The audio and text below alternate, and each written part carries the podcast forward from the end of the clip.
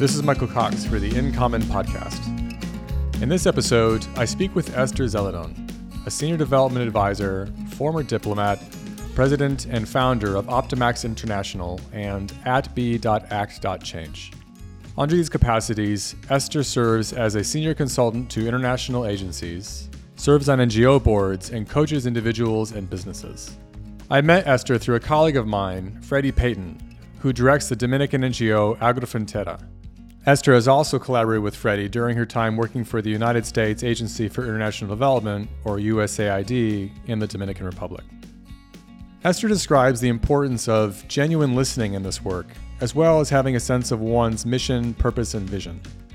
She argues that too often, development practitioners view development projects as checkboxes due to time and resource constraints. She also describes how such practitioners experience burnout due to a lack of intrinsic engagement that feeds their values and can overly exert their own expertise to establish an authoritative identity in their work.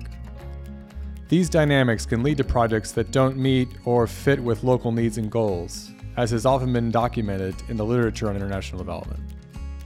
Finally, we talked about how we might make a transition to more locally driven development in the context of an overall top down framework that requires that development professionals be accountable to funders. This represents an ongoing tension for practitioners that ascribe to the localization movement that Esther describes and is playing an important role in. I hope you enjoy my conversation with Dr. Esther Zeledon.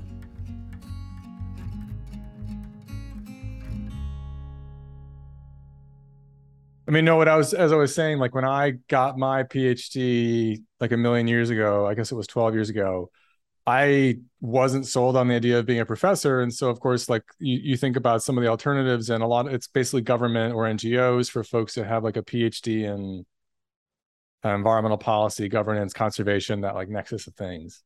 And so I would have really benefited from a conversation with folks who had gone down a career path not in academia because I feel like once when you're in like you know the hallowed halls, it it it it's hard to kind of imagine what it's like out them, uh, yeah. outside of them, and you kind of feel like even if people aren't telling you like oh you can you can do something that's not in academia that's that's fine. Like you still like internalize these norms i think that's like it's kind of in the water that this is what you should also be doing. I feel like a lot of us feel that pressure.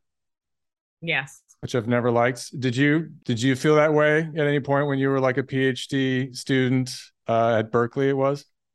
Yes, and it was it was a difficult choice. I remember I was thinking about it because in my well, let me backtrack a little bit. So when I was an undergrad, it's like I did summer at NASA, I did a summer in Costa Rica in the field, and then I worked at the national lab and, and then I went to go work like in a university lab. And I was trying to get the lay of the land, exactly what you're saying. I'm like, what is it like working in all these different pieces? And like, where do I fit in? Um, and so I knew off the bat, like working in Costa Rica, like I liked the field, but I didn't want to be a field ecologist. I was like, no, I don't want to live in the rainforest forever. And then like I really want to interact more with like more communities, not be so on the micro scale. Mm. And then like mm. I learned like at the lab that I didn't want to just sit on a computer all day.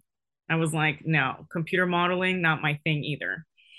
and then I was like, okay, so what's left? And then the um, I did like um one of the summers in one of the labs was University of Miami was like a marine biology lab. And that was kind of like applied because it was kind of like you you were in the lab, but you were collecting specimens. And the same thing with NASA, I was working on a remote sensing project, and you could see the appliedness so when I was looking at a PhD program, at that time, environmental science was not super popular. And there was very few schools in that. And so like really the choices were like Yale School of Forestry. And then there was like these, I don't know, these departments that kind of had put a little bit of environmental in them, but more part of like a harder science. So I remember I applied to like Santa Barbara, and there was Berkeley, there was Michigan, but they were and, and in University of Miami Marines but they were all still kind of like a sub uh, sector with environmental kind of like plugged in. There wasn't mm-hmm. like now you see full schools on a whole environmental science interdisciplinary. Um, so the closest I found to that was Berkeley. Um, it was in environmental science policy management, where I was like, okay, still, it was still at that time, like the department still had like specific, you know, departments of insect biology or remote sensing, or they had political ecology. But I was like, well, you know, there I can at least take a range of subjects and there's at least an interdisciplinary lens. Mm-hmm. Um, so I kind of already knew I wanted to go that direction. And that's what led me there. But I had the same um, questions, I guess, where I was like, okay, so now what? Like, do I want to go into academia? Do I want to go into government? Um, and at that time, I didn't even know the whole world or sphere. It's exactly what you're saying. Like, I had read about like the World Bank and IDB and like, you know, dependent development. It was at a certain angle, the type of reading and literature I was reading then. And, um, but can I ask you what that angle was? You know, the angle of more negative, I would say, more mm-hmm. about yeah, loan. You know, it was it was more on the angle that loans and, but not um, how do I say this? I felt like it's it didn't give the full picture of okay. all the dynamics that that you face, I guess, when you work at these banks that I then understood later in working with government. And I think I would have benefited from understanding like the whole sphere that there's like a contracting world, there's a there's a the bank that does a type of development, right? And then there's like USAID and there's the, there's country development agencies. While at that time the lens I only had was all the horror stories of what the banks had done in certain countries, or I mean the negative line. I mean, there. I mean, it was more like for you to learn right from the past mistakes and how do you apply it in a different way.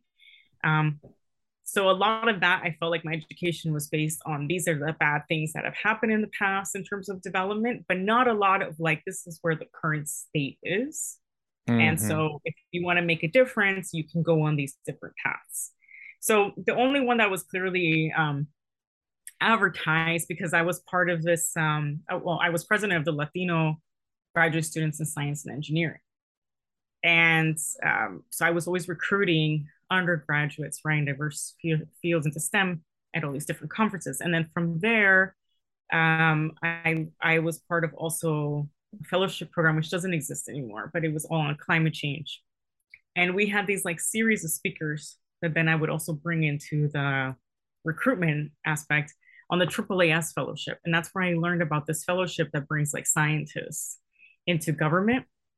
And I thought, okay, well, that's a good um, learning point for me if that if this is for me. So I was like, it's a two-year fellowship.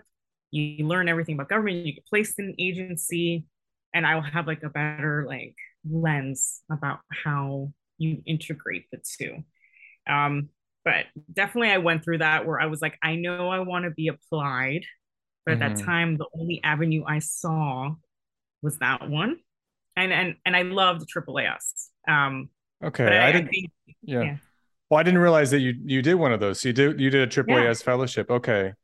Yeah, I did that 1st mm-hmm. Okay, but I'd love. I want to ask you about that experience, but also could you, before we jump to that, could you summarize what you did for your PhD dissertation? Yeah, yeah, yeah. So I had an opportunity because I had applied for my. I got my own funding, external funding.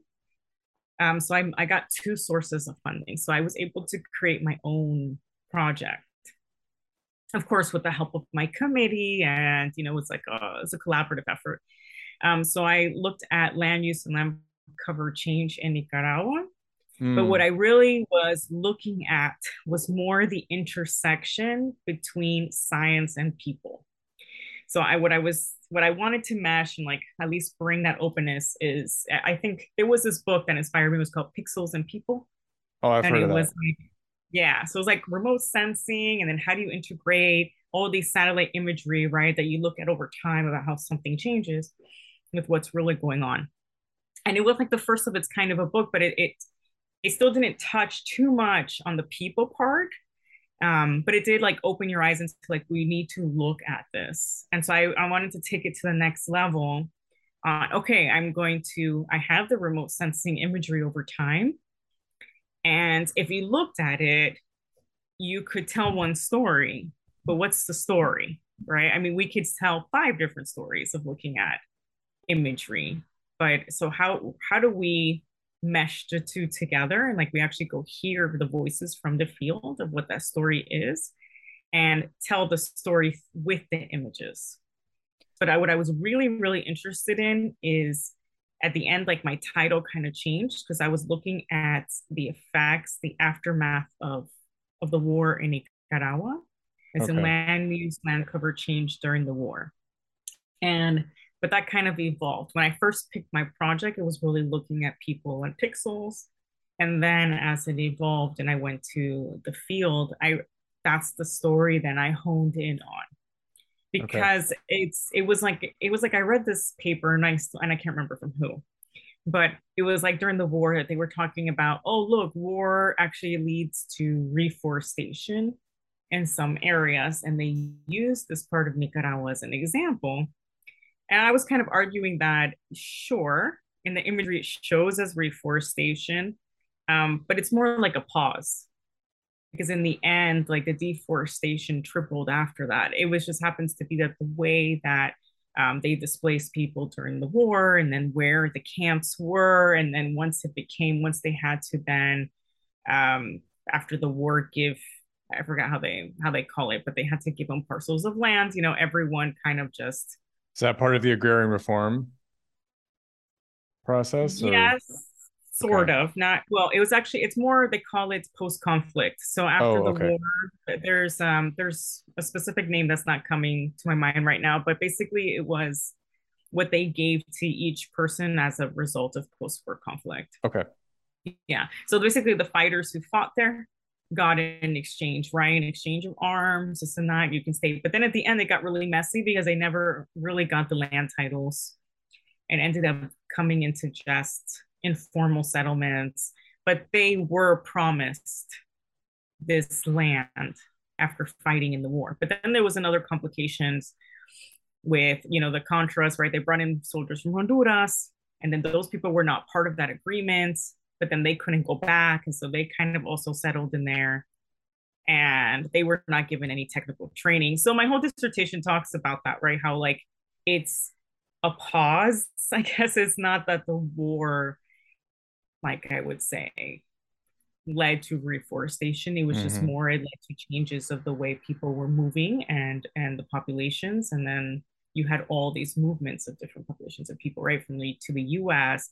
to urban, and then you had the area there, right, where they got settlements, informal settlements, and then combined with the lack of technical training.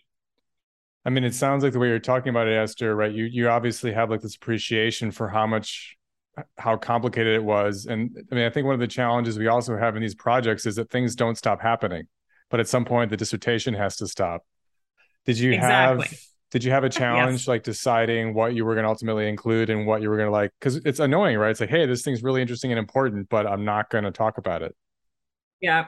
Yeah and i didn't even include i would say not even half my interviews in there right? Because i had to focus it. So i focused it more on these are the images. This is what's going mm-hmm. on. These are some testimonials.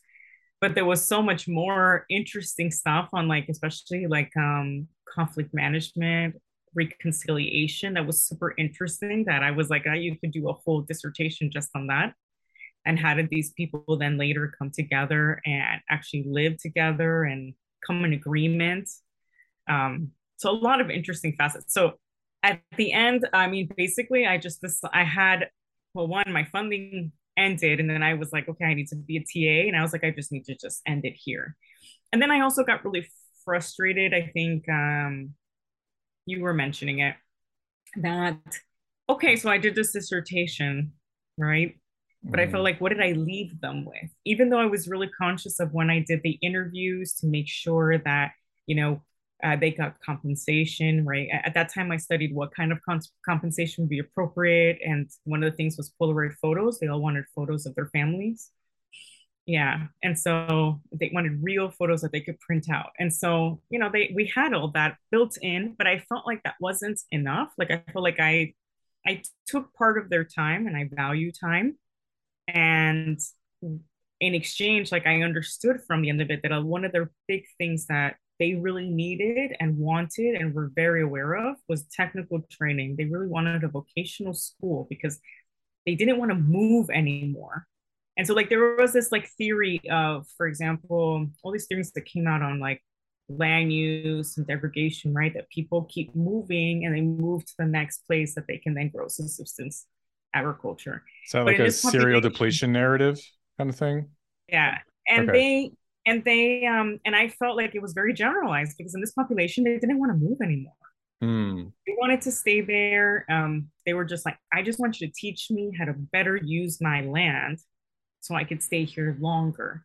But I felt at that time I was just a PhD student, and I'm like, I can't um, give that to you, right? And um, I I started. I remember this small. I tried at that time. I didn't I didn't have like the full skill set I have now, so I tried I tried to open an NGO and and get some initial seed funding and all that but it was it was like a lot more complicated than i thought. And that's when i was like okay you know let me think of something else right? I think i need to come back to this this idea later. But it was really hard understanding like um you know talking to all these group people bringing these groups together to talk to each other where they you know they had trusted me with what they wanted and needed and not being able at that moment. So that's what led me into like, okay, I want to go into development where they fund, you know, initiatives that, you know, ideally that communities are voicing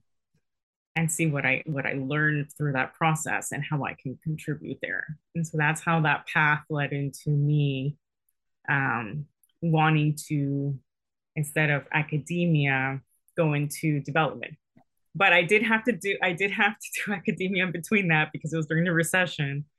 And so the first gig I got actually for AAAS, and at that time AAAS required um, it was part of their thing. I don't remember if it was required recommended three years of job experience. So I went to go work at in Ecuador as a visiting professor, and they would just hire me for different semesters. And actually, I taught something totally different energy on, mm. on renewables and um, energy efficiency. And it, it, was still kind of linking the science to people and to governments and applied because it was, it was for master students. And so I learned a lot in that experience, but that's, I did that in between. Okay. Mm-hmm. And so then you went to AAAS and how, what was the role of the AAAS fellowship that you had in your career path? Yeah it was yeah, I Triple S was amazing. That I recommend to everyone. Mm. It's a great experience. Um, I first I it's a very interesting process. Um, I'm not sure if a lot of people know about the Triple S, but you start as you you you apply and you write an essay, write everything, and then you go through a series of interviews with you know these panels and you get selected but then even with after you get selected you go through a whole week of interviews with different agencies. And then from there they select you and you select them. So it's not like an automatic like you're going to get placed here. You go through this whole interview and getting to know actually during those week or two all the different type of agencies. And so at that time i was drawn into um, and there's different like paths actually you can go to too, like development and diplomacy. There's like a science one, health one. I'm sure there's different ones now in a Congress one. At that time, I I was more into the development diplomacy. That's the leg I got into, and the environment leg. I think there was an environment one too. And at the end, I decided I wanted to do more, even though my stuff was more focused on environmental science policy management. I wanted to do more of the diplomacy development like. So I interviewed at both USAID and State Department, different offices, like one on refugees and conflict, climate change, and um, in different regions. And so I ended up um, getting placed in the climate change office, which was a great experience. And it was like slowly growing then. And then um, those two years were, they were fantastic. I got to work and but still you have to create that experience for yourself. You could just uh, that experience depending on how you take it you could just sit there and work for that office. Um, but AAAS gives you the freedom of designing your own project. And so me and a couple of other AAAS fellows we decided to offer our services um, worldwide to help with strategic planning from an outsider. So go to missions and help them if they're stuck on the process of thinking about their five year plans, that we would come in and help facilitate those conversations. So bring in those skills that you kind of learn in academia about bringing consensus, bringing people in the room, thinking about things, peeling that off, you know, like going deep into the issues until, you know, there's some consensus of what you want to work on as your strategy. And so, yeah, we tested with the mission and it went well.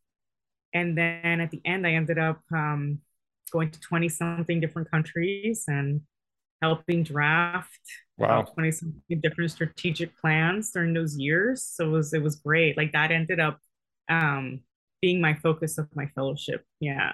Which was amazing. Yeah. Yeah, I've I've known a few people um who have gone on to do that in DC and they've had like amazing experiences as well. Yeah. Okay, and so what? And was was your position at USAID, which I think lasted at least like ten years, was that your next step? Yeah. So then after that, I decided I really liked um, the overseas component, mm. and so I thought, how can I, how can I make that permanent? like that's okay. my life, right? Okay. And um, yeah, so it was a tra- It was actually a very pivotal moment because I had to decide. Um, at the time, I actually met my husband in the fellowship. So we had to decide, and he was already a tenured professor in California. And so we had to decide are we moving to California? And you know, he keeps his department chair job and all that, or yeah, or do we, you know, does he quit and we go on this ride in the foreign service? Together? That's a big that's a big little moment there. Yeah, it was a big moment. Um, and so we scoped, we scoped California, potential job interest, um, for me. And he also had done the AAAS. And so we decided, let's just do it. Mm. You know, we gotta like, let's live, let's do it. And so we did, we joined together. Um, and at first they placed, our placements were apart, but because of the networking we had created, you know, with our strategies, we ended up being able to figure out how to be together. And so we started in uh, Nicaragua together and then we went to Jamaica and then Dominican Republic. Yeah. Um, at the end, it became too hard to have dual. So he left when we were in um, Jamaica, and then I left last December. Um, to have dual what? Dual careers in the oh. foreign service. Yeah. Okay. Too difficult. Too difficult. Yeah, in academia, we call that like the two body problem of trying to juggle like yeah. each person's everything's. Yeah. Yeah, okay. yeah. They call it like tandem couples and things. So that's that's what I did. Yes, I worked with. I was an official like diplomat. It's yeah. Okay. So Esther, I'd like to turn to the the kind of core of questions that I had sent you before this, based on this talk that you sent me that you gave to the directors of, I think it's called Plan International. Yeah. Um, and so in that talk that you sent me, um, you make this, I think, really important distinction between what you learned in the programs that we just talked about and your experiences kind of on the ground. And I think this is something I, as, a, as an educator, Esther, I still struggle with this. Like, I really value immersive experiential education. And one of my favorite times, like, if I'm on an off campus program, one of my favorite things that can happen is a student says, "Oh, that thing that you were like waving your arms about in class that actually matters, but it's a lot more complicated too." I'm like, "Yes, that's correct. Yes, all that's correct." But there's yeah. just like this challenge yep. of of classroom education that I've struggled with because you just you know that these ideas matter, but you also know that it's a lot more complicated, and you're ignoring a lot of stuff that happens in the world. Yeah because you're not in the world right yeah. now. So I'd love to hear you talk right. about your your your own thinking on this issue and how you experienced it at different stages of your career. Yes, yes. Ooh, where do I start? so, I mean, I can start with um I'll start with one concept I think that I'm I'm really passionate about is listening. So, it sounds very basic. So when you, you know, when you learn like um basic research methods, right? And I remember this in my PhD, right? They tell you, okay, go out, listen to their point of view, how to do proper interview questions, how to record them properly, you know, all the, you know, all the tape about like consent and this and this. Right, right. But then in practice, though, what ends up happening is like when you're actually like in these big donor organizations, that time is it's like when you're a phd student you have time you're working on one project for five years and you really think out okay these are the questions i'm going to ask this is what i'm going to do there whatever but in when you're like in a donor organization time time is like you're you're meeting congressional demands. You got one fiscal year to make this happen. And then within that, you got to do a plan to Congress and how you're going to use that money. You got to make a plan of how that money is going to get, you know, match all the regulations, be spent wisely, all the red tape and bureaucracy. Then, you know, then you're like, okay, then I got to go to get it out. You got to make sure it's like competitive, that everyone has a fair advantage to it. So there's all these steps. And then when it comes to the actual time that you can actually go out and then I'm going to go procure this, it becomes like um, rather than I'm going to go listen and figure it out, it becomes a okay, we only have three months. Let's just put it out there, you know, and see who who applies, and then we'll do a, a tech and then just procure. And this is like the same more or less process, right? And like most donors, like you know, the World Bank puts something out, the USAID puts something out, the Aussies, the EU, right? You see all these proposals come out and you see the NGOs all coming in, right? I need to submit my grant application or contractors, right? It's the usual cycle. But in those cycles, we start skipping the listening. And so our listening then turns into uh, going in there with our ideas and trying to get feedback, which is not the same as listening. So if you go in there and say, I am going to, I'm going to go to this community and say, look, I have bio, let's say biodiversity money or I don't know, climate change money. And be like, okay, we have this money and we want to fund adaptation. And we want to fund adaptation that's going to do X, Y, Z. Right. You've already come in and introduced to that community like what you want to do. And mm-hmm. so most of the time communities then respond going, well, I mean, that's money to my community. And so then they try to fit in what they what they need into that puzzle. But then it's like everyone trying to fit in like other people's needs and wants into this puzzle piece. And then it becomes like I like to call this spaghetti because then it's like we're coming in there with all these extra pressures external on what we need to package because those are the new priorities and then we go throw it to a community and then a community is like well i actually what i needed was water and sanitation but let me see how I link it to climate climate adaptation. And so they're only like half getting what they want but then with, then you see all these articles now then five years later you're like well why isn't that person sustaining it and only sustaining a part of it? And so the part that they keep is the part that they were that they wanted and bought into the first place so this whole new movement of localization, which um, I mean, there's a lot of buzz around it, right, in the donor community and everywhere. It's really coming back to these principles that you learn in graduate school and you learn in survey methods or in, in development 101 is we need to like before we even procure, before we even think about putting a solicitation out, or even the community themselves, because I don't want to put this just on the donor even the community itself has to do the work within their own system. What is it that we want to do and where do we want to go? Because even in their own communities, the problem is that you can have five, six NGOs, but they're not on the same page and where they want the community in place to go. They're all working um, in silos. And then you go fund one of them, and then the other three are not on the same page. So that's um, so that's the that's the listening concept. And then I'm kind of feeding into the next concept, which is like on systems. All right. So then the other part is, you know, we talk a lot about in academia or even, you know, and, in the international development space about consensus, collaboration, right?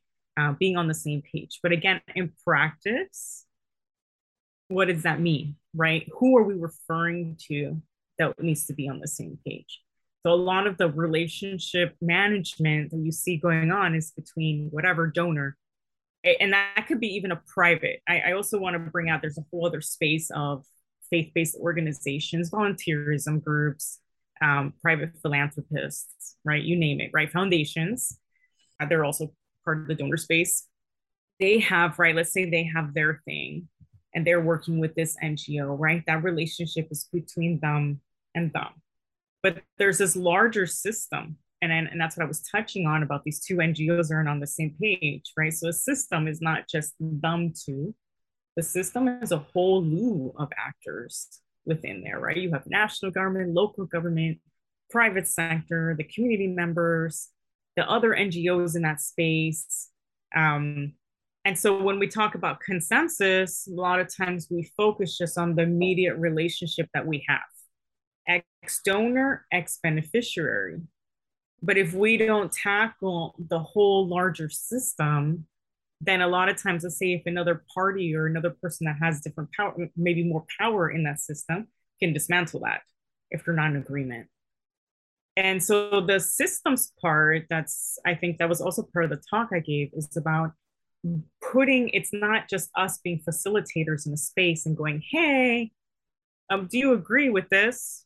It's having those people in that system talk to each other and agree on a shared vision and mission together on we are agreeing that this is what we need and want as a unit as actors in this system and then that then then people then are funding what the system agrees to and then that ties into like the conflict mitigation piece.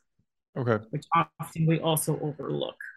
Um, but i'm going into a lot of themes but those are like the two top things that in practice you know that we we oversimplify.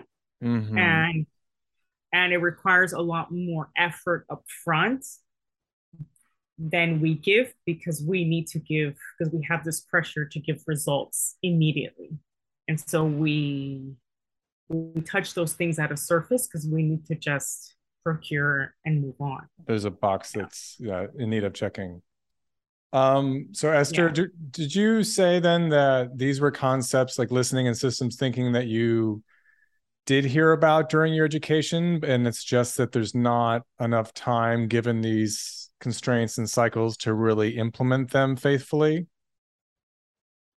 I mean, because um, what, what I, I asked yeah. because the question I, I thought about was like, what are the implications of this for education?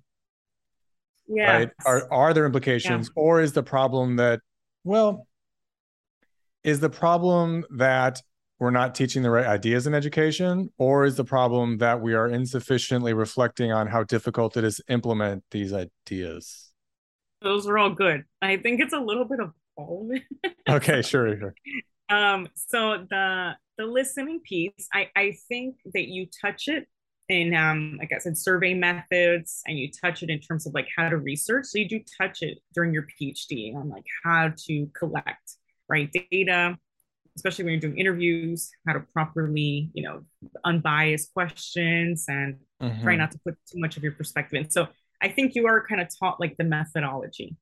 One thing that i think is missing a lot is um, that i think that education doesn't super touch on that would that i think is useful and it's and i and i think it's a lot harder now once you're like i think more more years in the system is um, that you don't need to showcase your knowledge or expertise in that space. So I think that's what's missing.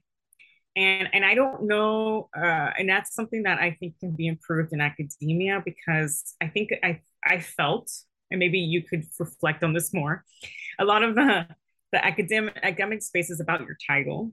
It's about your expertise. It's about your niche. And so when you go out to the field, or even when the classroom, you're like, this is my niche, this is my expertise. And so some of that get kind of gets a little rubbed off. So when development professionals go into a space or community, whatever that is, they want to exert that too. And so they're like, well, I am a water sanitation specialist. I am a specialist in democracy and governance, right?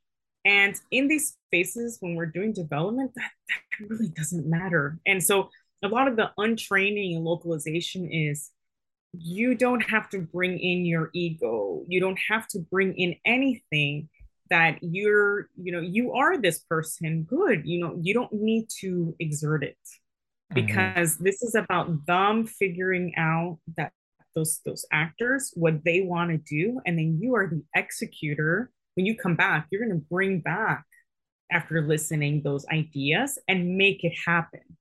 But you don't have to exert it in that space because when the minute when you exert it that whole free conversation and free experiment you know that that freeness that people can feel and actually like figure out what their purpose mission and vision is gone once you've exerted your power on there right. And so that's one part in education that could be drastically improved is like hey you know what? I may be a professor right here but when we go out to the field our purpose is to understand what their mission and purpose is and make that a reality.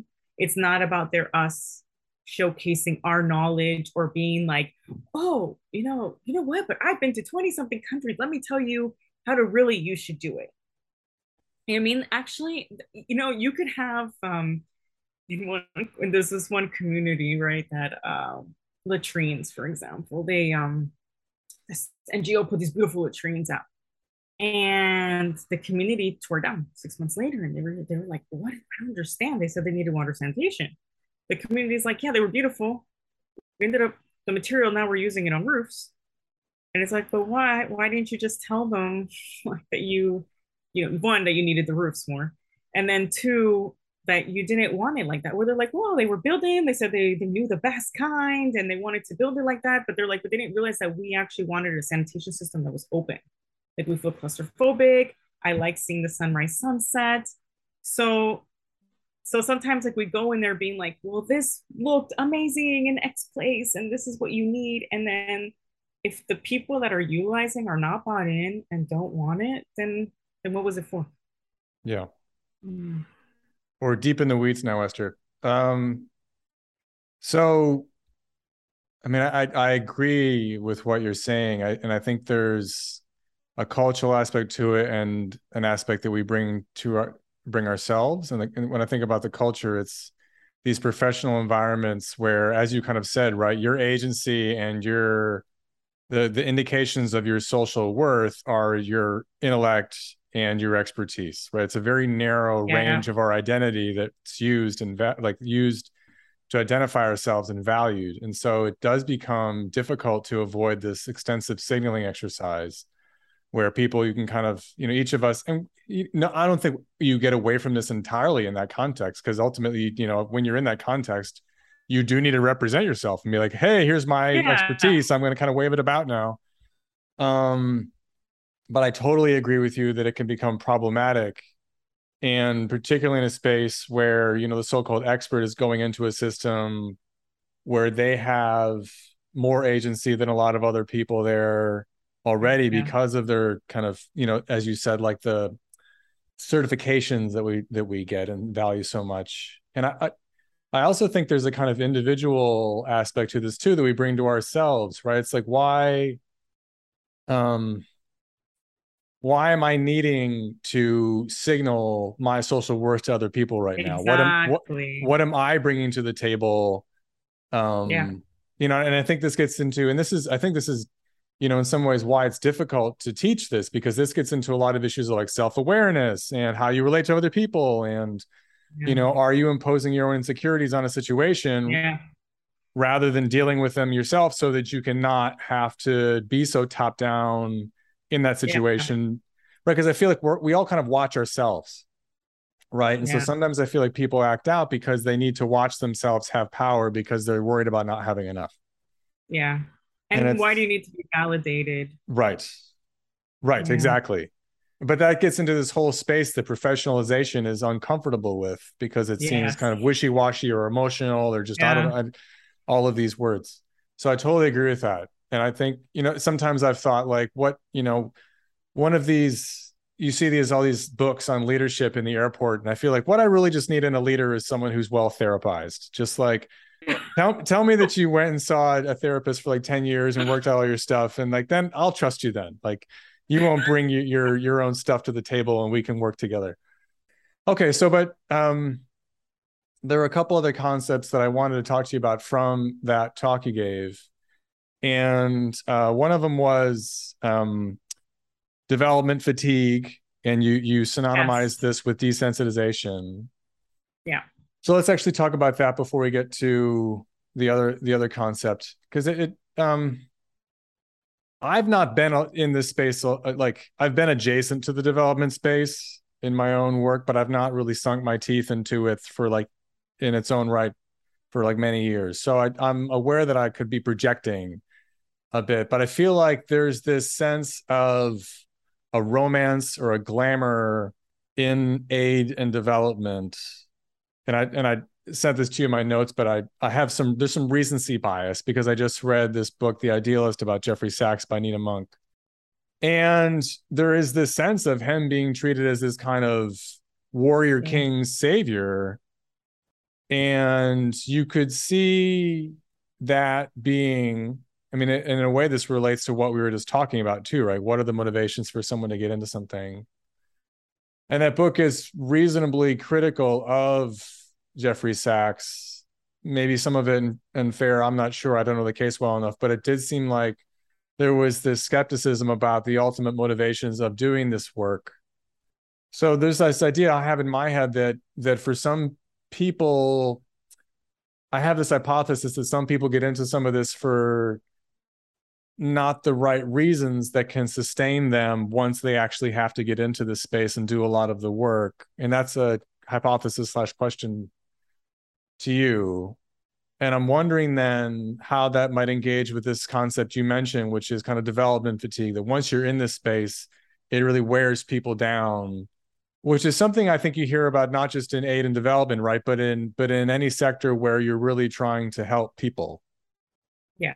and activism and lots of places, you hear about people just getting kind of worn down because it's so exhausting to kind of do the work that you want to believe in, but you but it's difficult to really affect change. So now I've taken my turn to throw a whole bunch of stuff at you. Um, so I'd be interested in your reactions well, on, on multiple pieces of that. Yeah. Well, I think it still goes back kind of to the same thing about the mission, vision, and purpose. Um, and I think that's why I'm really, really passionate about people figuring out their own mission and vision and purpose. And before they even go into development or before they go into philanthropy um, because it's exactly that. So if you talk to most anybody everyone's like i want to help the majority of people i want to give back. I want to help. Okay. And then when you ask them how like i i think like um because I also coach, like I also do some coaching, right? And there, a lot of them were like, "Oh, and I want to start own my own foundation, my own philanthropy, with their own lens of what they think the world needs, right?" So the fatigue comes in, I think, is this disconnect between you and the beneficiary. So the every single person has their own lens of what their world needs, and they want to either make a lot of money or to give back, like to start a foundation and to give, and they want to go help people in their way that they think they think they want to help, or you know, other donors or countries are listening in a bigger scale, bigger scale, right? Or church groups, faith groups, everything, right? They want to do the same thing. I want to give back and give back. But I think the problem is, is that everything is like on my lens. And so then you go to whatever beneficiary and you're you're imposing. So I, I think about it the same way as social constructs, that it's like your parents imposing their dream on you. It's like society imposing their tick their check marks on you. And then at first you don't know, so you take it.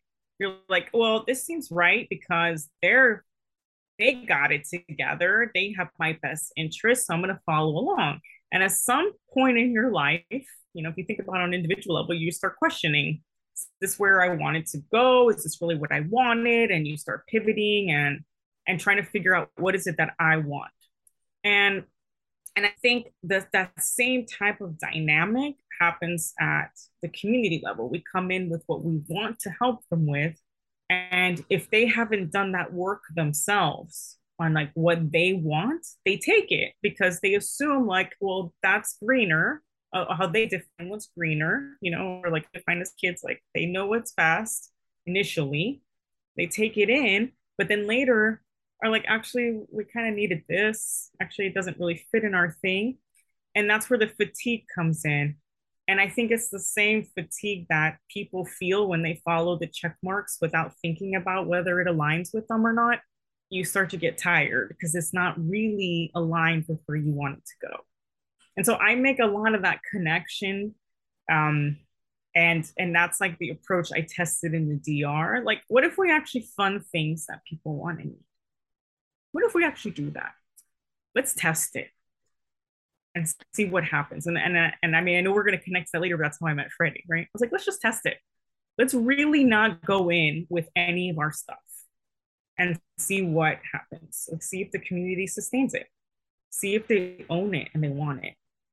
like really just go in blank okay and you know and we showed that it did work but i mean it does take a lot of work because that that also it's a two it requires two people two and two i want to say it's not individuals but it requires the other part of that relationship to also do that work as well as you right?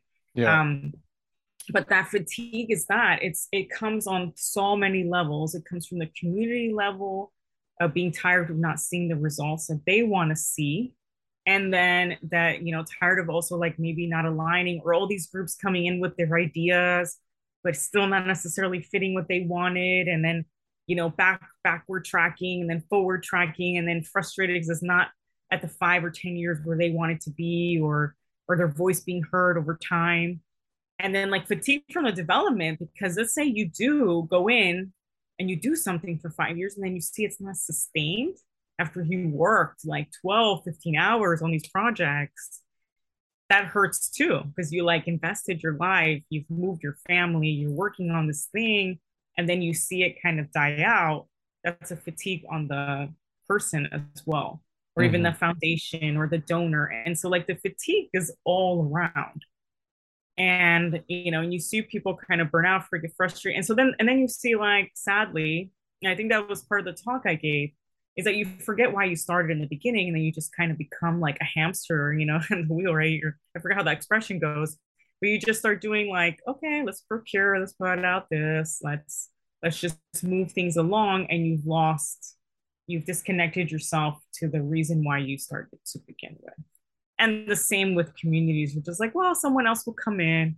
um sure give me the money and right. it just becomes like a sustaining thing like i just need to i just need money to do five more years of the same. And and and like your the dream and vision of that community where they wanted to go has actually gone too. Now it's just about i need to just maintain.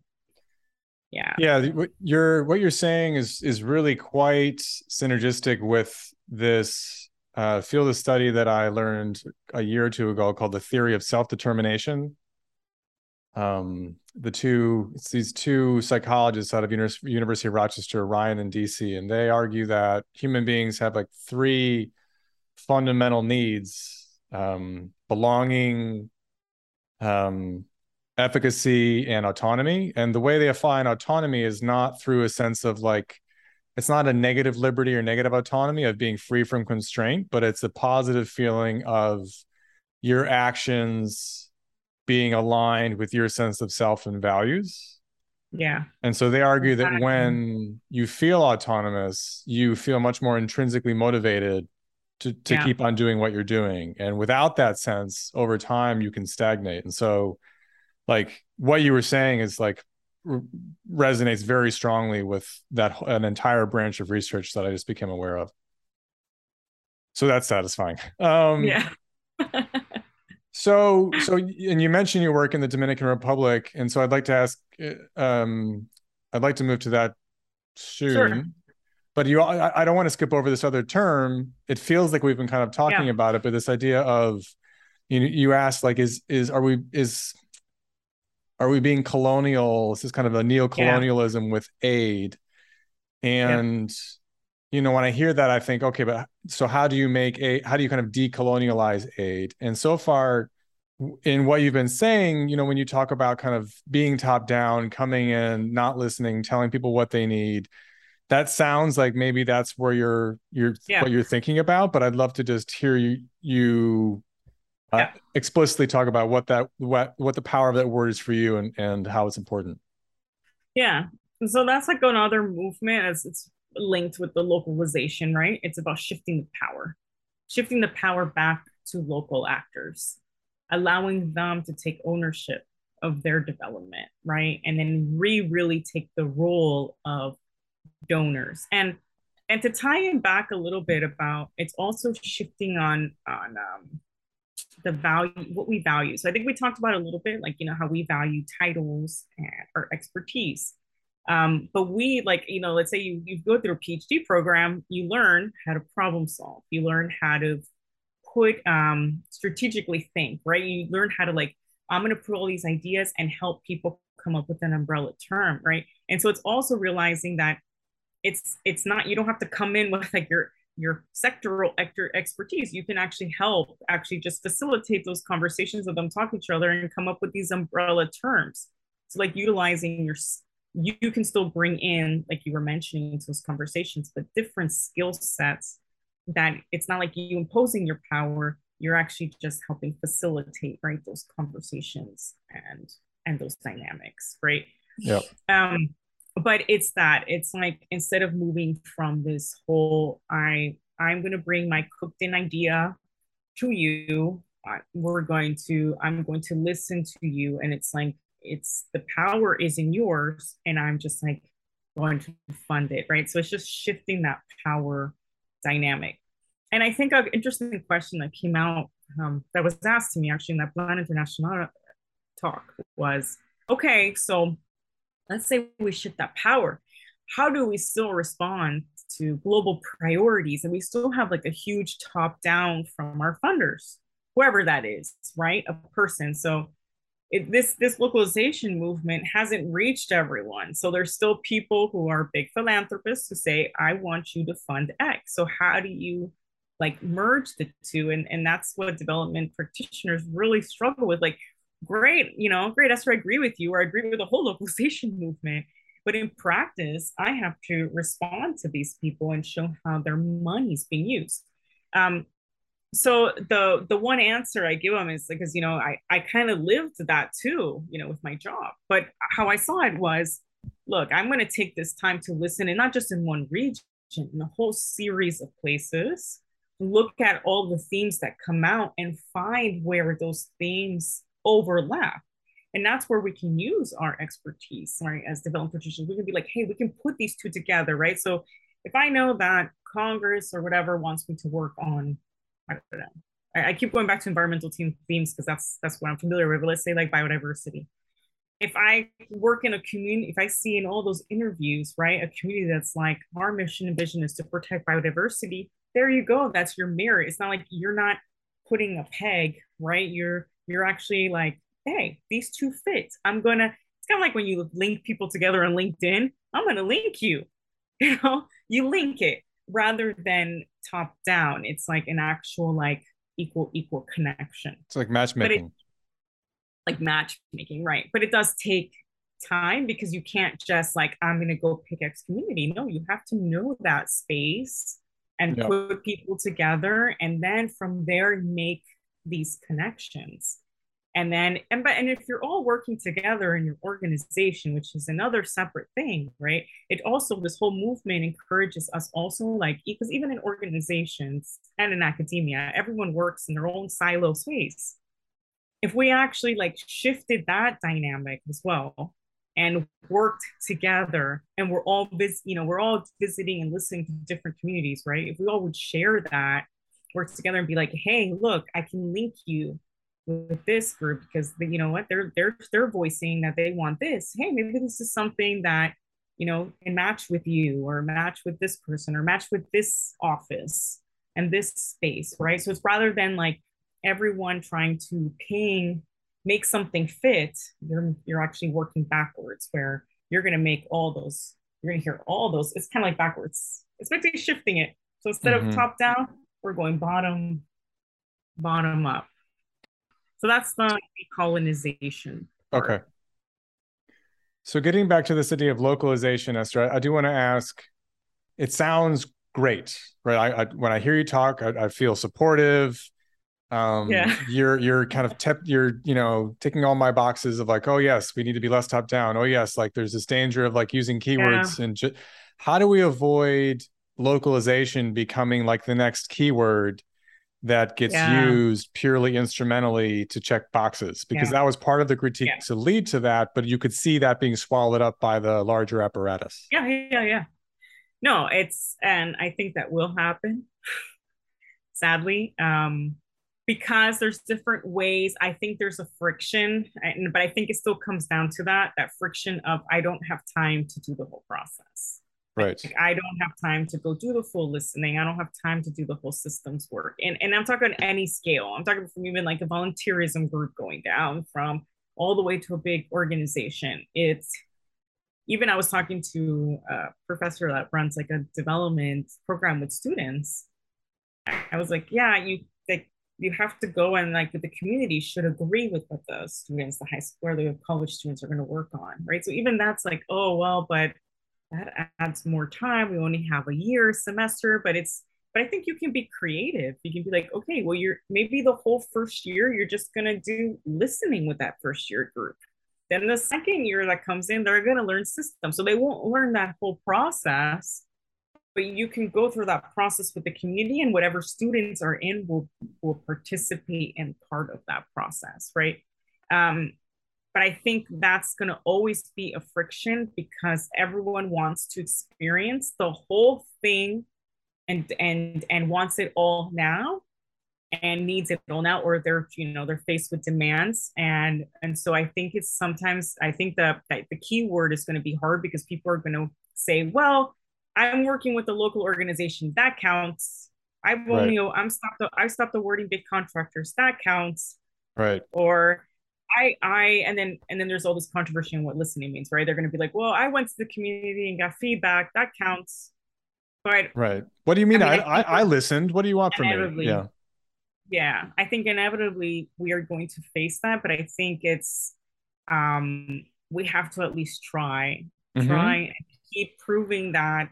I think as more studies come out of people really like putting this in practice and showing, hey, you know, look, I over over five years when we actually do it from the beginning like that, look at the change this community or place has gone through. And then if you actually, you know, as we have more data showing that difference between the status quo way we've been doing, I think until then, so it's it's going to be a while to see that change. well, I feel like one I, thing. Go ahead. Yeah. Sorry.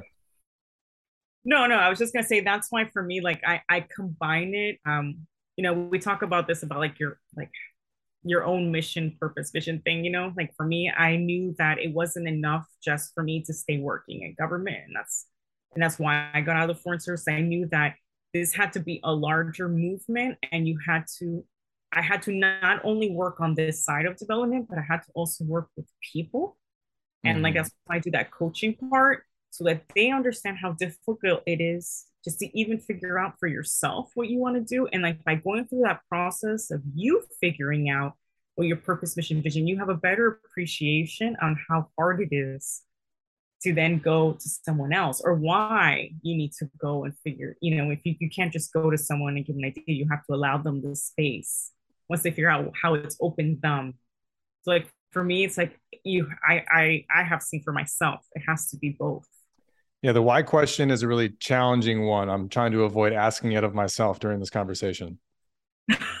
um, so can we can we I want to make sure that we have time to talk about yeah um, your work in the Dominican Republic. We met through Freddie Payton, who is the director yes. of the NGO Agua Frontera. Um, can you talk to me about how you met Freddie and and yeah. how you also implemented some of these ideas in the Dominican Republic? Yeah, so I had a really unique opportunity in the Dominican Republic. I had these fabulous leaders there, um, leadership. And basically, they gave me free reins to test this approach, which was great. So that began with first applying for some seed money, which I did to go do a whole full listening tour on the border. So with my small team, then we went and did um, thousands of interviews and did a whole thing for a year all along the border region from north to south. And to understand like themes and what their needs were practice listening you know and we had to make adjustments along the way and reflect on it. And it wasn't just the communities because we also mapped out the system right? So we needed we knew we needed to talk to local government national government private sector like all the actors in that space to see what why did development fail before in the border region? You know and, and even even ngos right? What, what was going on there? What were the challenges and the barriers right? If we were to work here what would they recommend? What did they learn from it? And then from the community themselves what what like their fatigues. Talk to me about your fatigue.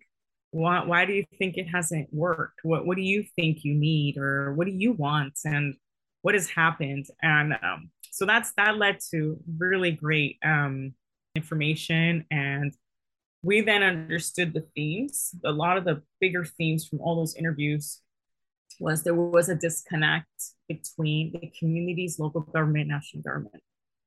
So even um, for example the at that time and a lot of changes have happened since then even with this with the work. But back then it was like this whole thing like you know national government would have this fund and they would fund things in the community and the community would pick a lotto and they would say oh i with the lotto money it's like a participation fund i'm going to build a school. They would build a school and then the government wouldn't send them teachers. Because and then the government's point of view is why i mean there's a school a mile away that's not part of our strategic plan why would you build a school?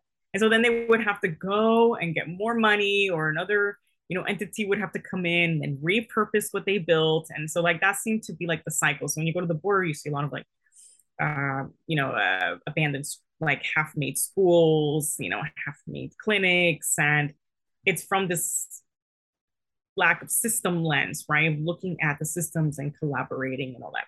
So that came out as a big big uh, theme. And so how i met um, Freddie is that we we started to see the importance of having these uh, bridge leaders between like to create these uh, these create these networks within the system. To bring actors together was like a real it's a real pain point for all these different entities. And in that i met robinson. So mm. it's part of that and he was this bridge leader. Yes. like he could bring people together and talk about issues so when I first met with him, he was like, he had this whole, um, and I and I believe Freddie was there. This whole first, it, it was interesting because he he had a presentation already set, thinking what donors wanted to hear.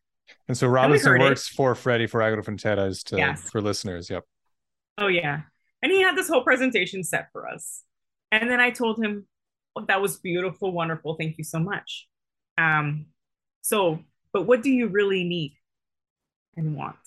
I want you just to free space. We're really actually here to listen with no agenda. And then he went, he went completely open, and so did the fisherman. I can just and, imagine. And then, yeah. And so even though he gave, he, but I could tell we knew there that he was a leader and a space and people trusted him because he gave the green light for the others to voice. Mm. Mm-hmm. And then it became a conversation about health, the dysfunctional health system, and how the government doesn't provide them the resources they need. It became a conversation about park fees, right? And so the presentation initially was a very uh, dictated, like, you know, we want funding for X. And then it turned into a lot more of this open conversation of all the, the, the struggles and barriers that they were seeing in their province and how they felt abandoned by the government and not prioritized and everything, right? And so that's how when when we met him and we saw it, what we were what we were looking for was system actors. How we were trying to understand. We needed bridge leaders. And so at that moment, we are like, he's the one. At least like one of the one of the we found one of the ones. Yep, yep. One of the ones. One of the ones. And um, we're like, he he's he can bring people together and and and they can you know at least get actors together to get on the same page and discuss and like bring these ideas to life. And so that's how we first met them. And um, so we found a way to at that time there was like you know biodiversity in this. So at first it, we in the office we had just this seed money and then where we saw that it tied everything they were doing there to larger priorities right? I was able to bring in, in you know biodiversity money water sanitation money and so like like all these things intersected right? So like you can't protect the corals without addressing water and sanitation mm-hmm. and you can't address those issues without conflict mitigation. And so like that that's how i got i was able to apply and pull in these different funds and then start little by little creating a five year strategy. This is what we're going to do in the border region, always with the lens, the system lens of connecting actors, right? Because that, that was the pain point from all the interviews. It didn't matter what sector, they needed that linkage. So we're like, everything in the lens is going to be connecting communities with local government, with national government, creating these feed loop, feedback loops and private sector and but within these different and and connecting these sectors together and showing one picture. So we picked like the border, but then I was able to build an office filled with all these different pots of money but with the, with one focus of developing the border region. So we had biodiversity, we had WASH, WASH which is water sanitation. We had um, local works, which is the community part. So we had like so Freddie and Agrofrontera had both local works and biodiversity funding. And then we had another partner that worked on water sanitation on the watershed, right? That would lead into the water, you know, to the watershed of Montecristi. And so we had all the actors working parallel, right? And to have one impact in one system. Um, but that's how I met him. So we really needed those actors. So he then, you know, we started doing whole system in the room approaches, bringing bringing the actors together to speak about issues, right? Bringing the NGOs together because that was a conflictual kind of tension also in that space. Um, also, there was like the whole thing of doing binational. We were doing that before things got um, yeah, security was, in Haiti. But I was wondering about that. Yeah. Because I mean, we the, the border region here. We're talking about the border between the Dominican Republic and Haiti. So I was wondering.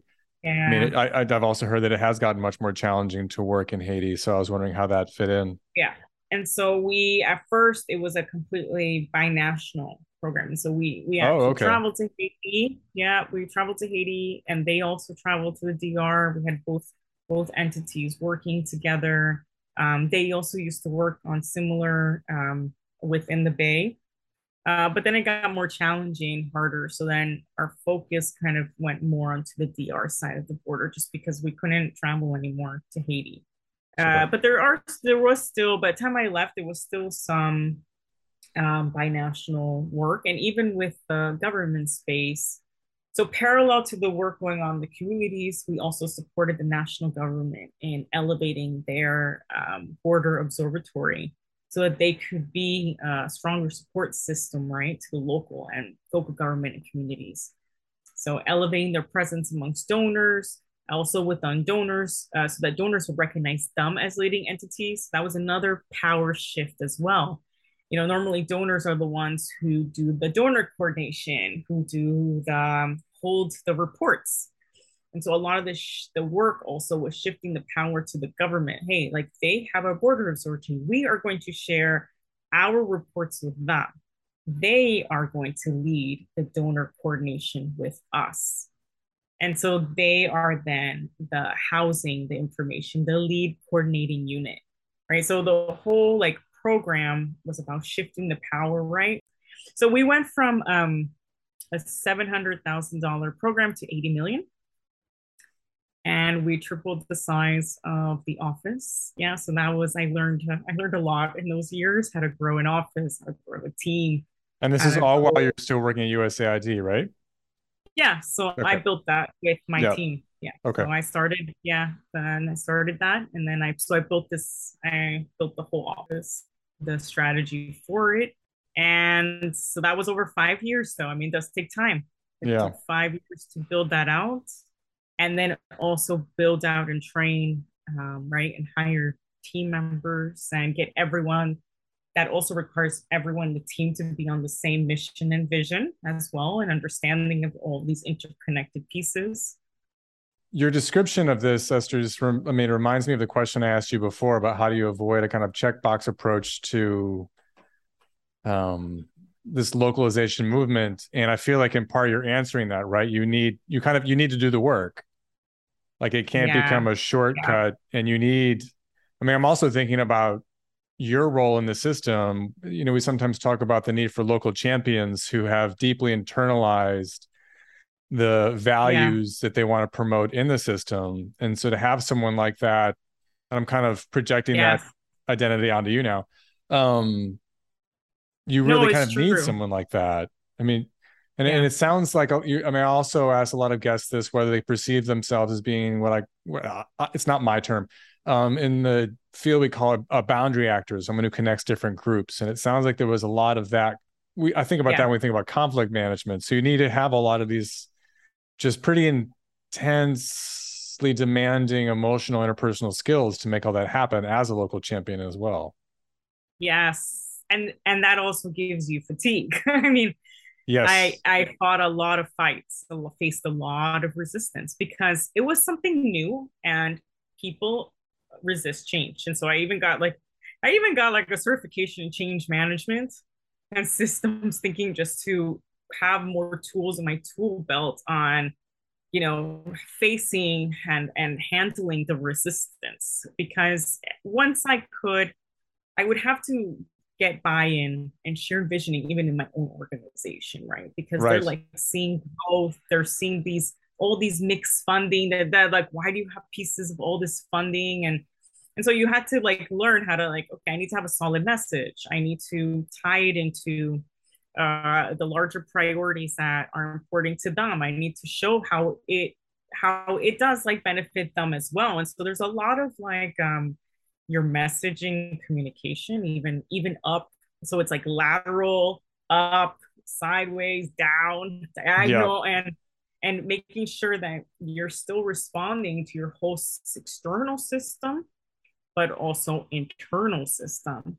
Um, I think it's easier now though, because then the localization movement term was not yet out. So we we we were calling it then locally led development. And it still wasn't like this priority now that's blown up like worldwide, right? I mean, I kind of feel like this is a repeat of my life in my PhD program where I was into environmental science before it came out. And then I would have made my life easier too. but so, I, it, it was yeah. So even the systems thinking people were fighting, you know, fighting against it because they're like, what do you mean you're going to create these maps and do these things? Like we don't, you know, we, we don't do that. And now it's becoming more okay. um, popular and used. Um, but yeah, it's, it is a lot of, you have to be, you have to make a case as to why putting in that work and waiting to procure that money will will lead to results right and yeah you need to make your work on the ground legible to folks who aren't yes. on the ground so they can interpret yes. what you're saying and put it in their own framework yeah yeah, you know, yeah, and be okay with it and and be willing to also um, advocate with you right because i mean mm. they're also getting pushed back in demand so they have to have the solid messaging to also be like hey no no no right she's got it under control and it makes sense right, right. so you have to um, communicate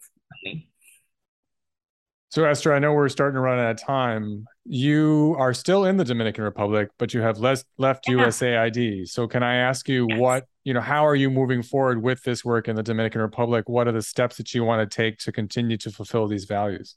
Yes, yes. So, I, yes, I finished my tenure at the DR and I had to make a decision whether I was going to stay in the Foreign Service or not. Um, I decided after building that program, which was really, really satisfying um, because now the government runs it on its own. It's really amazing, you know. The Dominican government. Yeah, they have like wow. a whole now strategy on the border.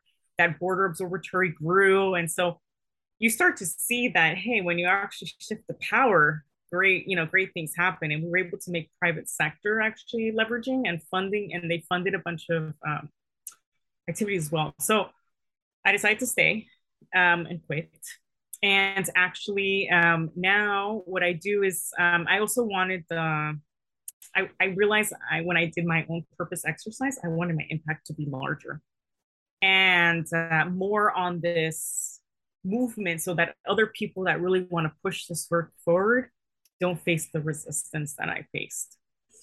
And so my work now is that i'm a contractor and so i do contract with um, usaid the localization team um, so I do that during the day and really look at how do we change policies, how do we change things in the organization to make it easier for folks that want to do this type of work, which is really great.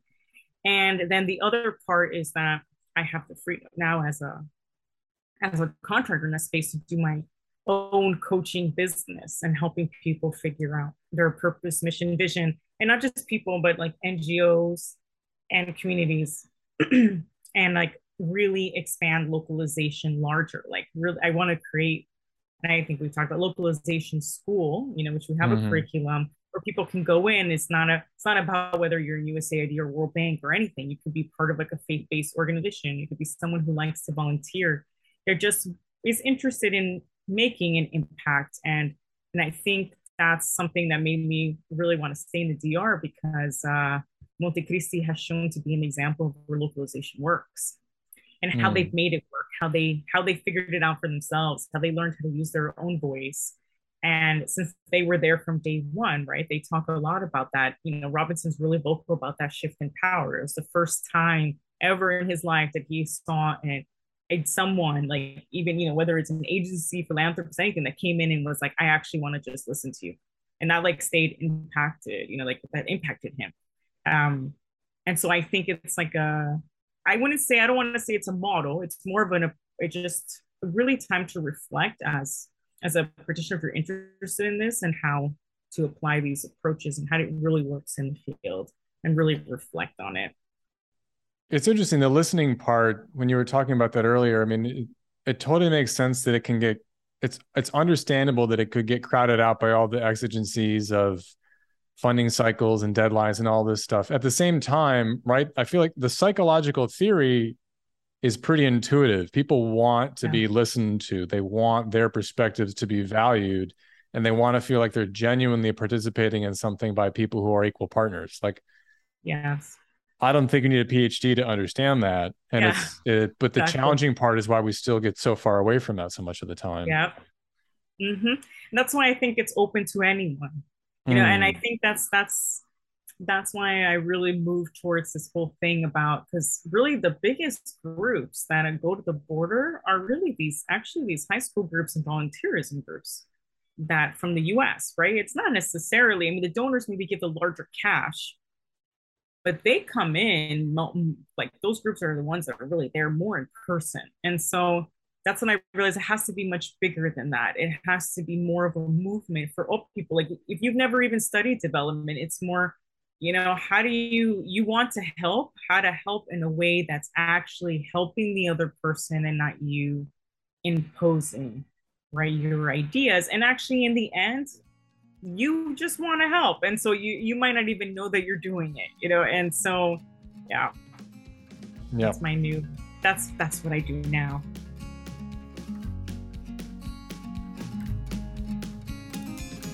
thanks for listening everyone as always you can find more episodes as well as entries in our blog on our website incommonpodcast.org the Incommon Podcast is the official podcast of the International Association for the Study of the Commons, or IASC.